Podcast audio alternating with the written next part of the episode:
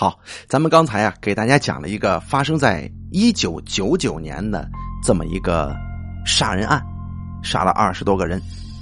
然后呢，咱把时间呢拨回到一九九五年，咱来给大家，咱来给大家讲一讲啊云南钱永昌系列杀人案。这个案发地点呢是云南省路南县陆府镇大兴旅社二零二号房间。哎，这里啊发生了一起杀人案，两个人入住，其中有一个人被杀，一个人不知所踪。服务员只记得此人是一个老头。经过调查，曲靖市之前也发生过一起作案手段完全相同的案件，这嫌疑人呢也是一个老头。由此看来。这案犯呀，是一个作案累累并且相当狡猾凶残的这么一个老犯。路南县公安局经过艰苦的工作，终于找到了一个知情人。他提供线索，这个老头啊姓钱，现在快六十了。虽然不知道具体叫什么名字，但是知道他是路南县人，曾经在路东煤矿服过刑。当时啊，他还当了一个小组长什么的呢，管点事儿。犯人们呢，都叫他钱管。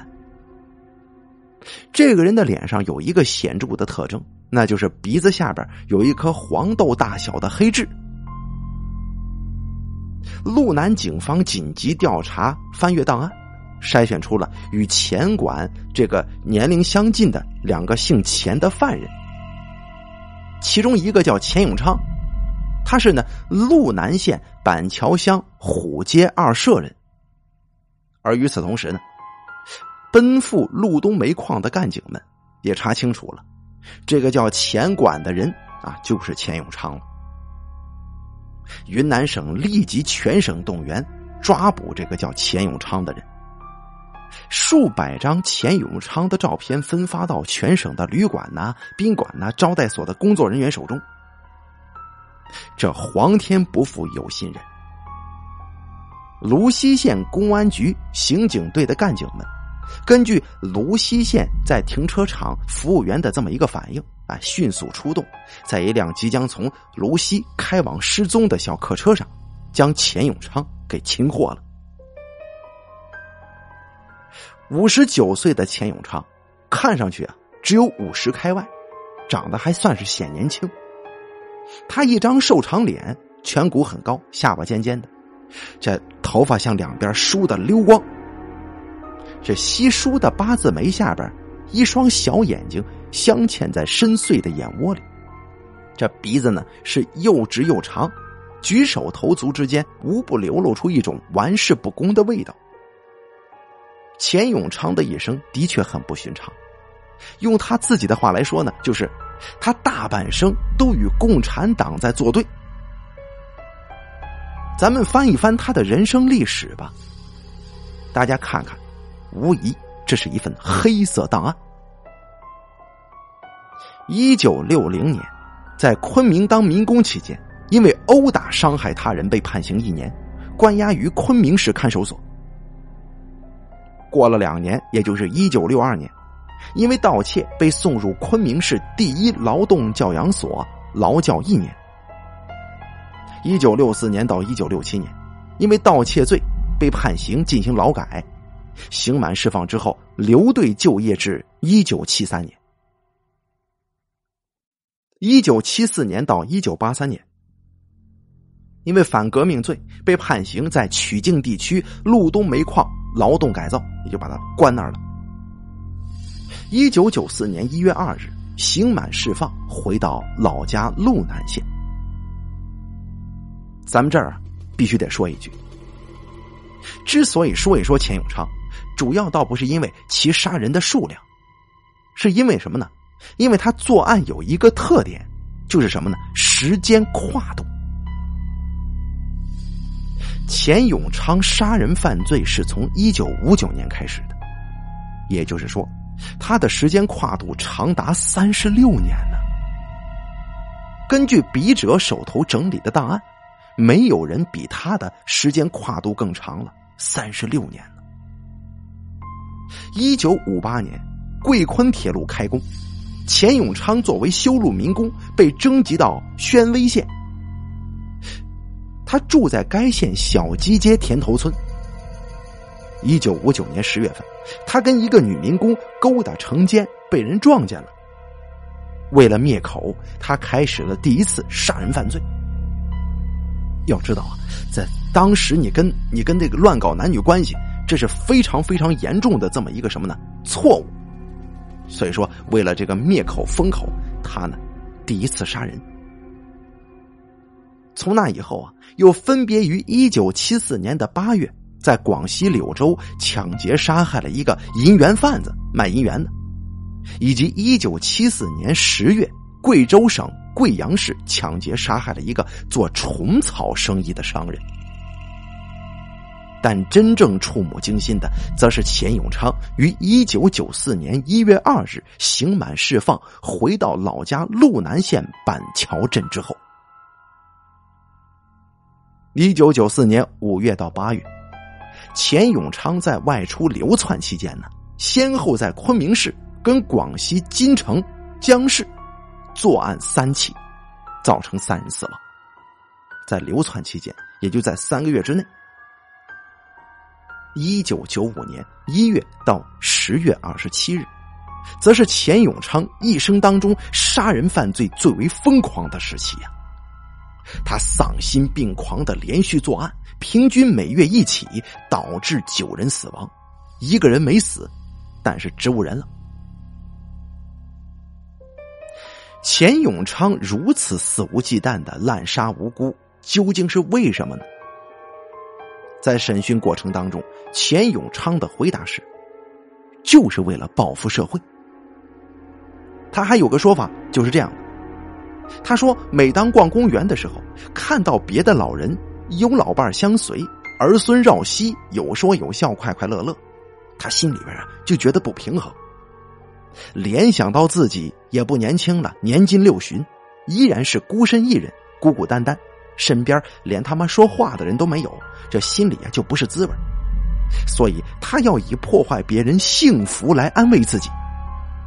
于是呢，钱永昌便丧尽天良的说：“我从监狱里出来，就没打算再坐牢了。”这句话的意思是什么呀？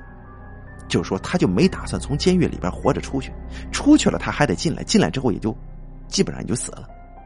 看样子他做这些大案都是早有预谋的，属于宣泄，属于报复社会。钱永昌是一个有意思的家伙，这个人呢是特别喜欢别人奉承他的，即便是被抓住之后，他也很喜欢人家说他是条汉子。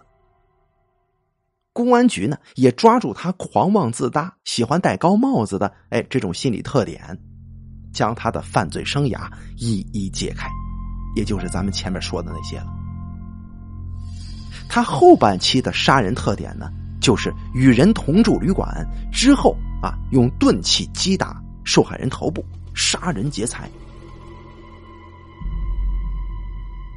这个钱永昌案呢，咱们就说到这儿了。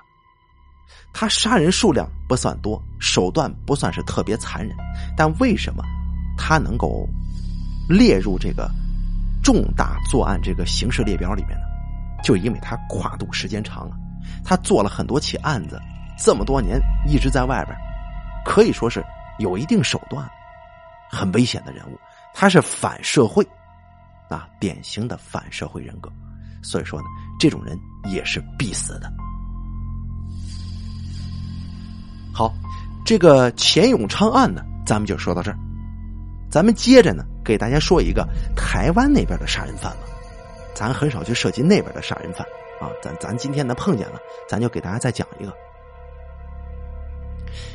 这个人呢，号称是台湾杀人最多的罪犯，叫吴新华。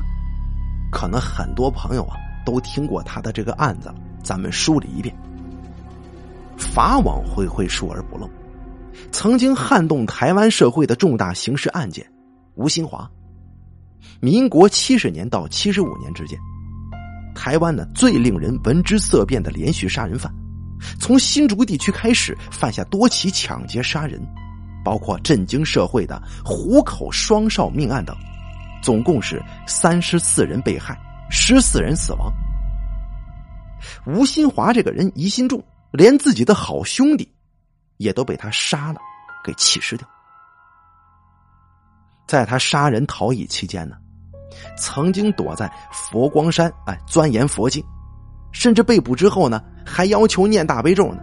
你说这人可不可笑？对于一个背负十四条人命、曾经是人神共愤的罪人，可以这样的洗涤他的罪过吗？你杀了这么多人，钻研个佛经就能放过你吗？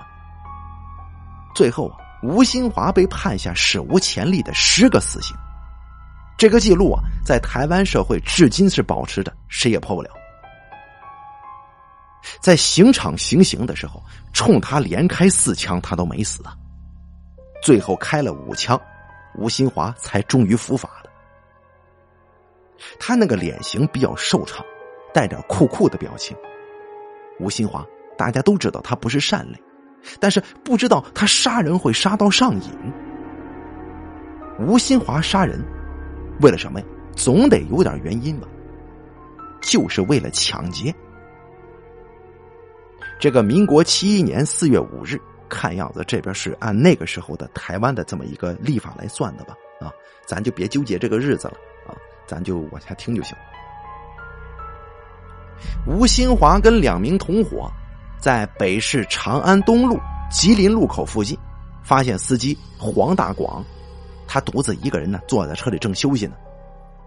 吴新华拿出尖刀把车抢走之后，再载着被害人。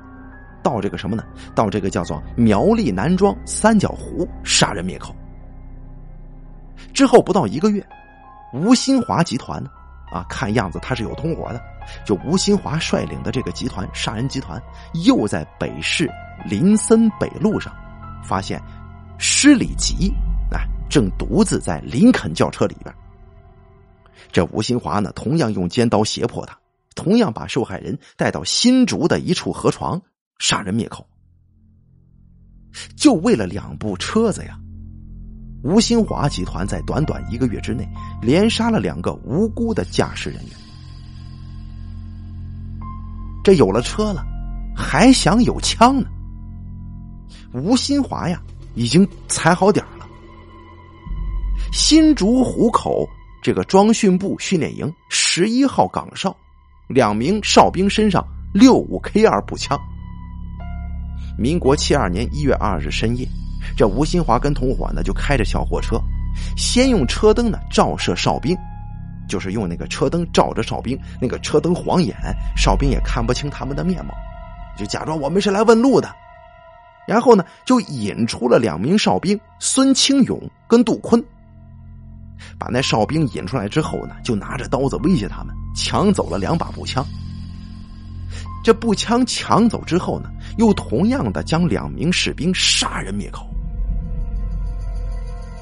这种杀人夺枪案呢，杀的还是什么呢？杀的还是当兵的，这可就震惊社会了，被认为是七零年代初期台湾社会治安败坏的指标。他的这个出现呢，就掀起了一股子杀军警夺枪的这么一些恐怖循环案件。而吴新华在犯下了这起大案子之后，为了躲避警方追捕，也开始改变自己的相貌。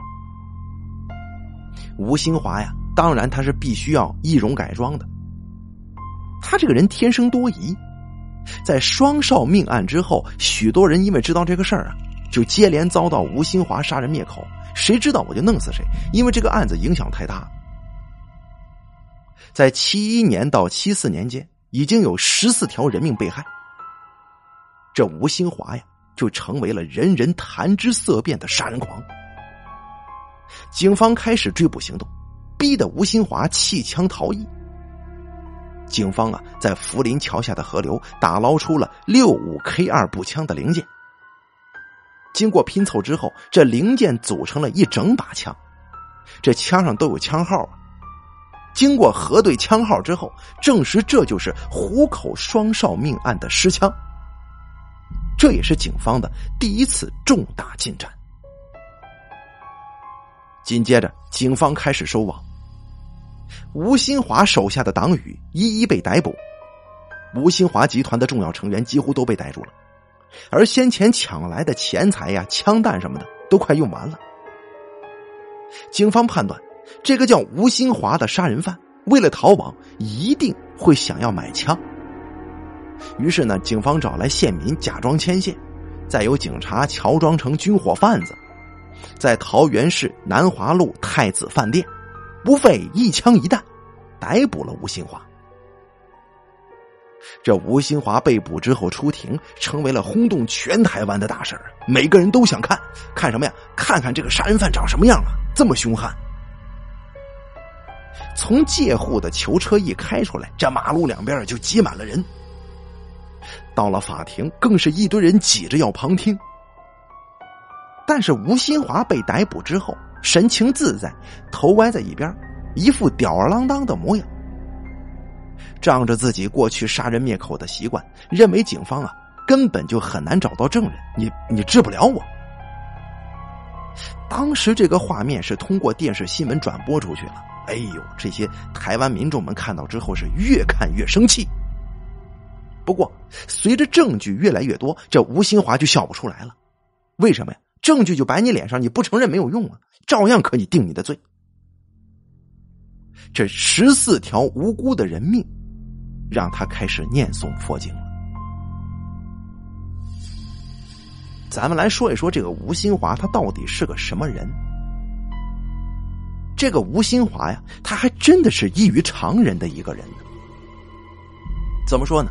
他的心脏啊，长的位置偏靠右边啊，所以说连开五枪才让他毙命。在一次出庭的过程当中，这个杀人狂吴新华。手上竟然拿着大悲咒，这红红长长的一本取代了以往的刺刀枪支，成了吴新华最贴身的东西。最后呢，法官判刑，十四条人命的代价换来破天荒的十个死刑。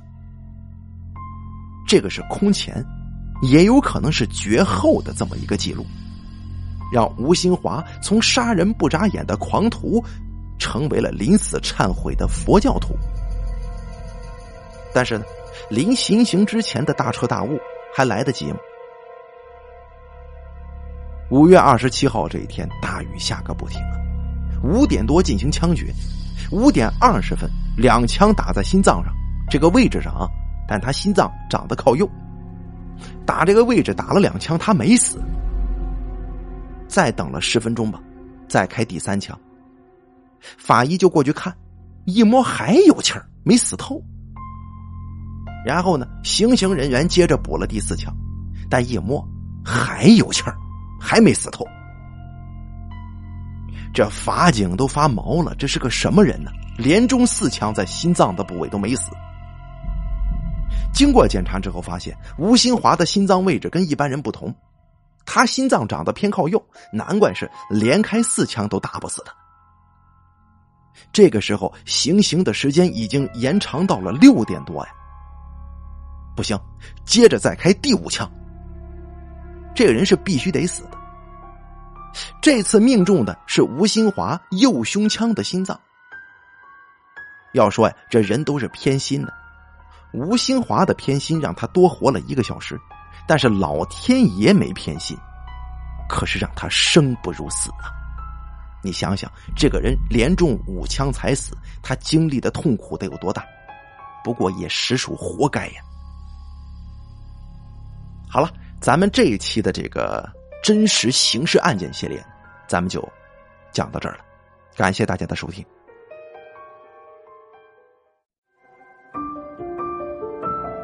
本期故事演播完毕。想要了解大凯更多的精彩内容，敬请关注微信公众账号“大凯说”。感谢您的收听。